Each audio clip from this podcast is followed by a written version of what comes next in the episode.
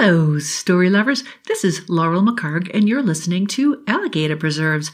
I'm about to present my ninth short story, and I'm going to open this one up to everybody. It's a Christmas story, and I'm also going to add a bonus Christmas poem, one that I wrote a while ago based on Twas the Night Before Christmas. So don't go away.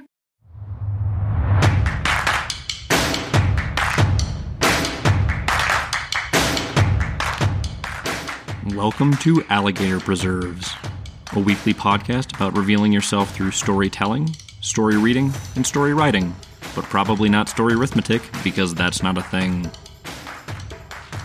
You just might surprise yourself with the secrets you'll uncover. I'll share my short story first. It's called The Blessed Biscuit. Samuel didn't know how his tie got stapled to the wall, nor did he understand how he could have been transported unaware to this uncomfortable wooden chair facing the corner of his office, his expensive new Armani tie, now ruined by industrial staple holes, binding him to this spot like a punished child, mocking him. He felt as if he really didn't know anything anymore. Marrying Carol, his high school sweetheart, had been the best decision Samuel had ever made. But that was twelve years ago. After seven years of happiness together, despite many failed attempts to add a child to their home, Carol finally became pregnant. Sarah was born to them on January 6th, Epiphany, their own little miracle baby. And so, after five years as manager of his hometown bank, where he had enjoyed a sufficient salary, friendly work environment, and banker hours, he left his comfortable job for a higher level one that would pay better and allow him to provide more for his family. Anybody out there? Samuel called as he surveyed his plush office, working to free himself from his embarrassing predicament. Who could have pulled such a prank on him, and on Christmas Eve of all times? He remembered the office party, if it could be called a party, twenty five overworked employees itching to get home after the mandatory sharing of holiday cheer. The company had even brought in a Santa, an amazingly authentic looking one, in an ironic attempt to show how much the management cared about its people. But Samuel couldn't seem to remember anything that happened after Santa had opened his gift bag. Nothing but silence greeted his call. Whoever had done this to him wanted to make sure he'd stay in this corner for a long time. The elaborately patterned tie was stapled countless times, both lengths of silk firmly attached to the wall in a way that prevented him from slipping it over his head or from simply pulling it away from the wall. He could not reach the scissors on his desk or the phone. Perhaps it was best, he thought, that no one was available to witness what he might have considered to be a comical situation on any other day. But he could see the hands pointing to eleven o'clock on the wall, and realizing that he had certainly missed reading Sarah her night before Christmas bedtime story, he began working to free himself. Laboriously picking each staple out of the wall, Samuel questioned the decision that brought him to this point. Stuck in a high priced office and a high paying job with high stress obligations, and felt more confused than ever. Friends and coworkers from his old bank had invited him back to their holiday party days ago, and the joyful atmosphere was real and personal. Knowing full well that his pay was only half what Samuel's new employment provided, the interim manager had jokingly offered him his job back. Everyone had laughed, but there was no smile on Samuel's face as he drove to work the next morning. He actually couldn't remember smiling since he had first donned this ruined tie over a month ago. Finally, with sore fingers and torn nails, Samuel pulled back from his corner prison. He wondered how he would explain the damaged wall. It wasn't too bad, he thought, as he ran his fingers over the small holes. Then, startled by what looked like a pattern, he turned his head sideways and saw letters appear in braille like bumps. He read them aloud like a schoolchild. H A P Y. The acronym meant nothing to him. Tired, frustrated, and in no mood for games, Samuel tossed the tie in the trash can and made his way home. Carol would be worried, though she knew that as new guy, he would be keeping long hours even on holidays. All he really wanted to do was give his family the best he could, but right now he wasn't sure what the best meant. The roads were empty. Everyone was already home. He pulled into the garage and walked into the still, quiet kitchen, the aroma of tomorrow's pumpkin pie lingering in the air. He was suddenly very hungry. On a child's table in the corner of the kitchen lay a crayon smudged letter to Santa and a holiday plate upon which rested a homemade biscuit. He recognized the biscuit, an enormous monstrosity to behold, lovingly created days ago with flour and water and egg and entirely too much salt, and baked just a bit too long.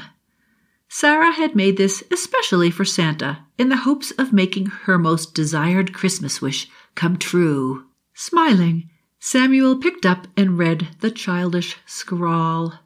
Dear Santa, even though I like to have a new doll and a teddy bear, what I want more is to have my daddy get his old job back.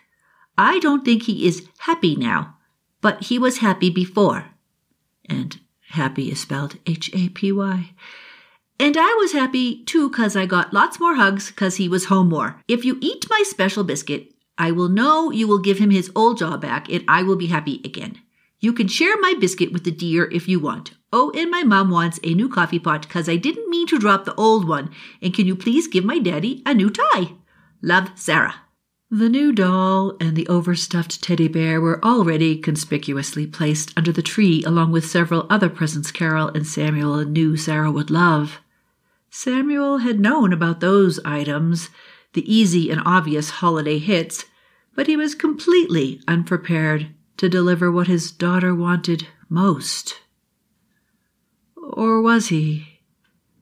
Samuel looked at the small, uncomfortable wooden child's chair in the corner, the note, the biscuit, and reflected on the corner he had found himself trapped in just hours ago.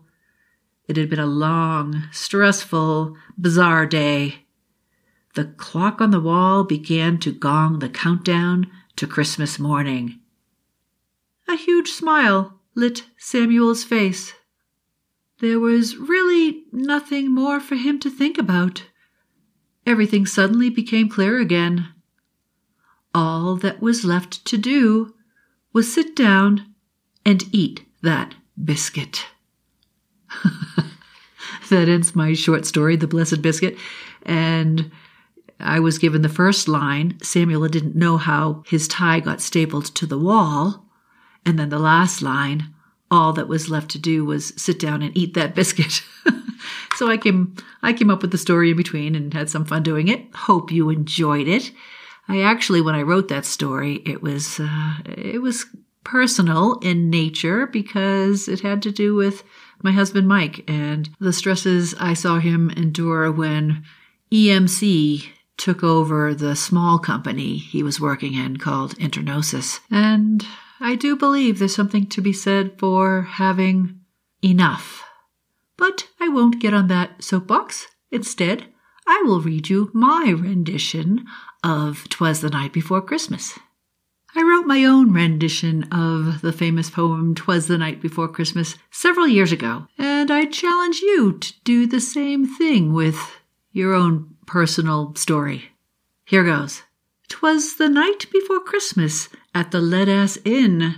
Not a soul had forgotten their faraway kin. The stockings were hung on the bookshelf this year to help the Red Room appear far less austere. The children were working on muscles with Dad. Vacation from college had made them both glad. So Mike in the gym and I in the kitchen had just figured out how to minimize bitchin'. When out in the yard there arose such a noise, I left my potatoes in fear for my boys. Away to the entry I ran like a mouse, tore open the first door and tripped over Klaus. The moon on the icicles hanging above cast a glimmer from heaven which sparkled like love, when what to my curious eye should appear but husband and sons in their gym sweaty gear.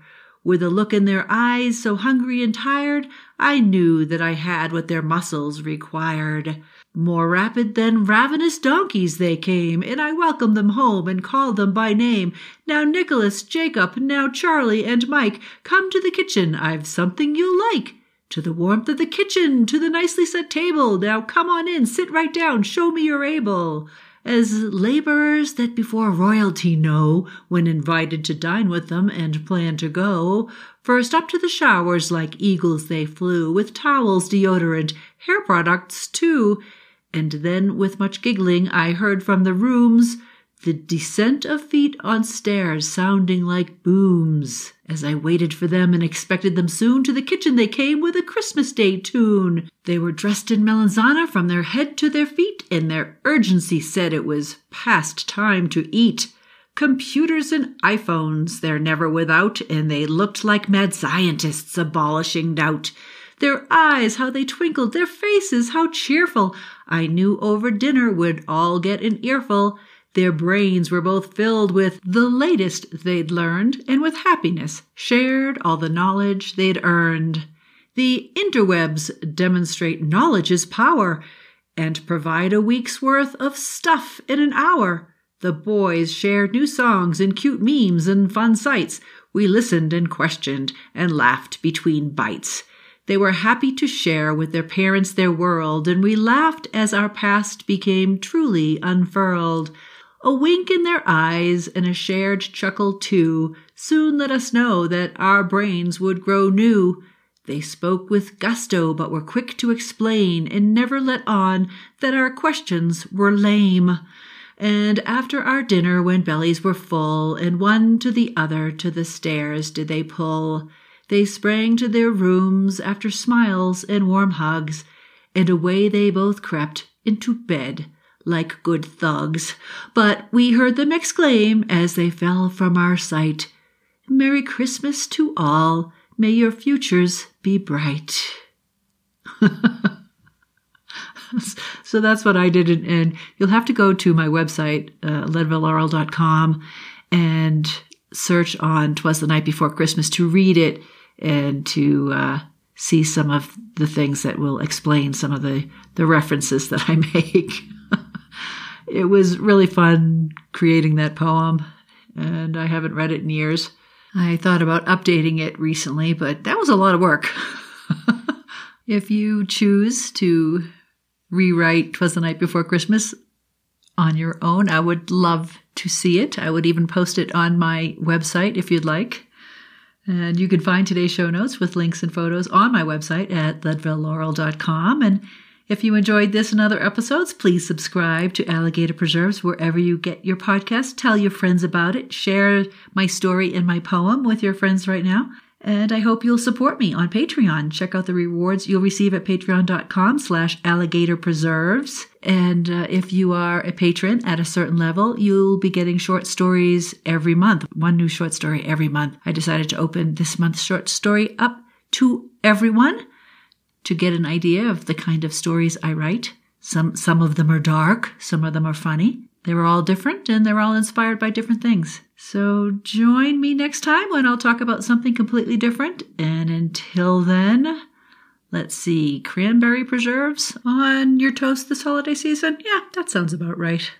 Thanks for visiting. Bye. Alligator Preserves is hosted and produced by Laurel McHargue, with technical support provided by her husband, Mike McHargue. Follow her on her website at leadvillelaurel.com, where she writes about life, real and imagined. If you enjoyed this podcast, you might enjoy her books. Find her work at amazon.com.